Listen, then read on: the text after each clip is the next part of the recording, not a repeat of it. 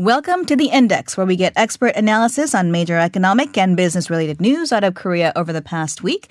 Please do welcome back our regular guest, economics professor Yang Jun-suk from the Catholic University of Korea. Good morning. Morning. So, South Korea's National Statistics Office announced March employment numbers this week. The numbers for February did not show much effect from COVID 19, uh, though the NSO did mention that some effect from COVID 19 could be seen. So, how are these March numbers? Okay, well, initially it's very surprising. The February unemployment rate was 4.1%, March unemployment rate was 4.2%. And we were expecting a very large increase in unemployed because, well, the service industries have basically shut down. Uh, there was a record number of people applying for unemployment insurance. So I really expected the unemployment numbers to be higher. And the employment rate, which is the proportion of working age population who have jobs, that fell, but that didn't fall very much either. Uh, it was 60% in February. It's 59.5% in March. So did that mean that our uh, Korean economy really didn't have that much of a problem? If you look at the numbers, then it actually did have a large effect, but in a very roundabout way. Hmm. Uh, what seems to have happened is that the employed, uh, the number of employed people fell by 195,000 people, which is the largest uh, since May of 2009. But where the action really took place is the number of people uh, who are not even seeking jobs. The economically inactive population rose by 516,000. Wow. So either uh, they're so discouraged that they're not searching for a job, or they decided that because of the coronavirus, uh, it's not worth it to go out into the population, mix with other people, get a job, so they're staying home. But that's where the, all the action took place because the uh, economically inactive population rose by so much. Uh, people are not seeking jobs. That means they're not counted as unemployed. Interesting. So, so uh, in a sense, the uh, number of jobs really fell by a significant amount, but because those people just took themselves out of the labor force, mm. the unemployment rate and the employment rate doesn't really reflect uh, those numbers. So half, about half a million people. Uh, economically just, inactive from right. so February either to March. so discouraged that they won't be able to find a job that they just dropped out, or they're afraid of getting the coronavirus, so they're staying home. Right. So even before COVID 19, while the overall numbers looked somewhat bright, the specific numbers were darker. Job gains took place mostly in government sponsored part time jobs, such as in social work and welfare. Jobs falling for 40 year olds, particularly, uh, was concerning.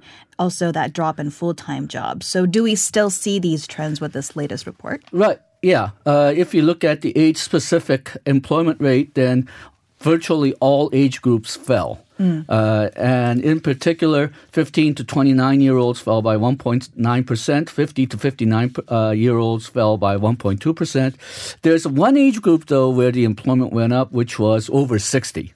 They went up very slightly, but they did score a positive gain. The gains in jobs took place in, uh, as usual, the social work and, as somewhat expected, warehouse and uh, transport because, well, people are delivering stuff. But the greatest number of job gains took place in agriculture, which is a bit surprising. Huh. Uh, and agriculture tends to be a place where people go if they don't have any other place to go. Job losses took place in retail and wholesale, lodging and dining, and education, as was expected. Mm. And uh, full time job loss was about 1,590,000.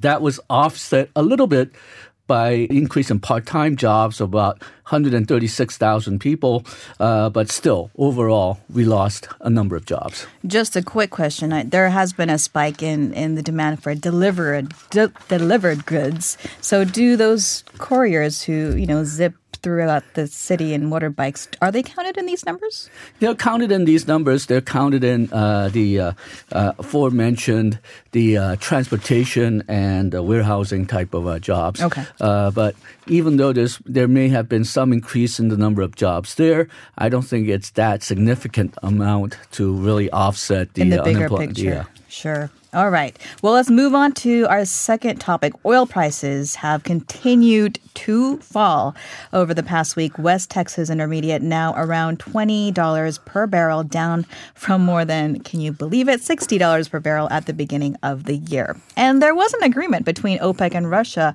to lower the production levels and raise the price of oil. So why isn't it working? Well, the uh, U.S. President Trump had brokered an agreement between OPEC, Russia, and other oil producers such as Mexico.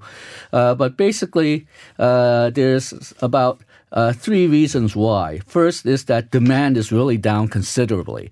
The uh, largest oil produ- uh, oil consuming nation, China, is still undergoing a recession. The largest oil using industry, the airline industry, is grounded. So there's not much demand. But there had been a lot of supply because OPEC and Russia were setting themselves up for a production war. Mm. And they had over- overproduced a lot of oil. So there's a lot of oil left around. And in fact, there was a shortage of storage space to put all these oil in.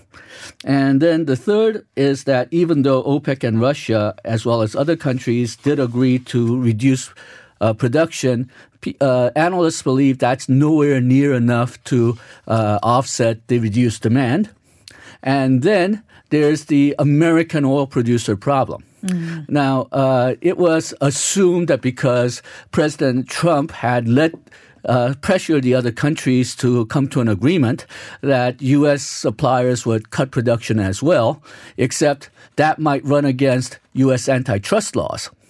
And further, it seems that a lot of American oil producers want the oil price to be low for now because that'll drive the shale oil producers who have higher, significantly higher costs, either out of business or ripe for mergers, mm-hmm. buyouts. So it seems that the American producers are not enthusiastic about uh, going along with the supply cut. Mm-hmm. And if the Americans don't go, uh, American producers don't go along with the uh, pro- uh, production cut, that means the other countries will probably not go along and the agreement will break down sooner or later.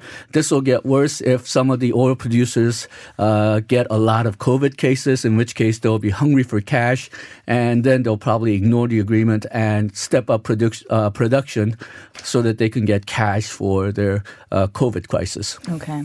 My next question is V shaped or L shaped? And this is uh, in regards to the talk of a coming recession, if we're not in one already. Last month, we did see uh, steep increases in the unemployed in advanced countries such as US, Europe, Japan, China, as well as drops in production and consumption. But there is some slightly hopeful signs that maybe uh, we could be near a plateau, especially when it comes to those COVID uh, related death figures in the US and Europe. Um, but of course, that's going to only raise more discussion about economy, the economy. And the argument then is whether the recovery will be quick, therefore a V shaped recovery, or slow, an L shaped recovery. What do you think? Okay, it depends on two factors that we don't know about, which is first, how long this COVID crisis will last, how long will the uh, COVID disease uh, be significant, and then secondly, what kind of policies the government takes. Uh, I don't mean just Korean government, but the uh, various governments around the world. Um, now, the problem comes basically from four items. First is the lack of demand because people are afraid that they're going to lose jobs, but also because they're not consuming, because they're not going out, because they're afraid that they might catch the uh, COVID virus. And then this uh, reduced consumption uh, may cause bankruptcies or reductions in credit ratings, uh, which uh, means that they cannot get loans. So they might go into these companies might go into bankruptcies, uh, and then the uh, third is the credit crunch. Uh, because we have less demand, because the profitability of the companies might go down, because uh, of the credit credit rating cuts, the banks may not want to lend money. Mm-hmm. And the uh, bank's desire to keep themselves solvent can also play a role here. And if there's a credit crunch, then you'll see a lot of healthy businesses go out of business. Mm-hmm. And well, once you're dead, it's very hard to resurrect these companies. If they're still alive, then you can resurrect them uh, once the crisis is over. But if they're dead, then you really can't do anything about it. And finally, the longer the COVID crisis lasts, the uh, more companies are going to get into this problem, the more banks are going to get into this problem.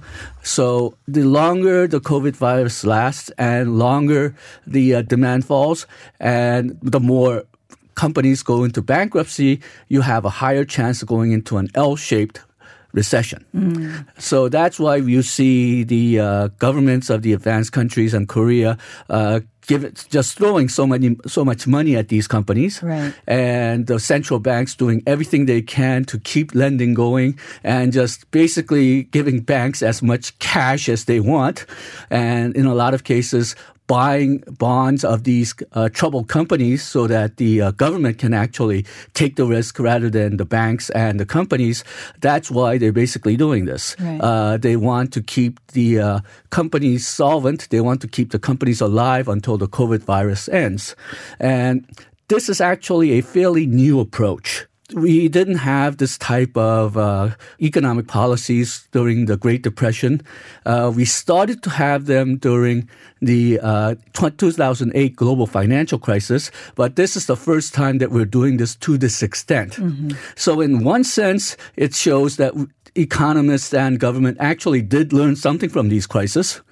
But on the other hand, because these are such new policies, these are such new policy measures, we're not quite sure how it's going to work. Mm. We think it's going to work because, well, we learned from the past, but as I said, this is something that it's almost totally new. Mm. So we'll have to see whether the uh, policies work.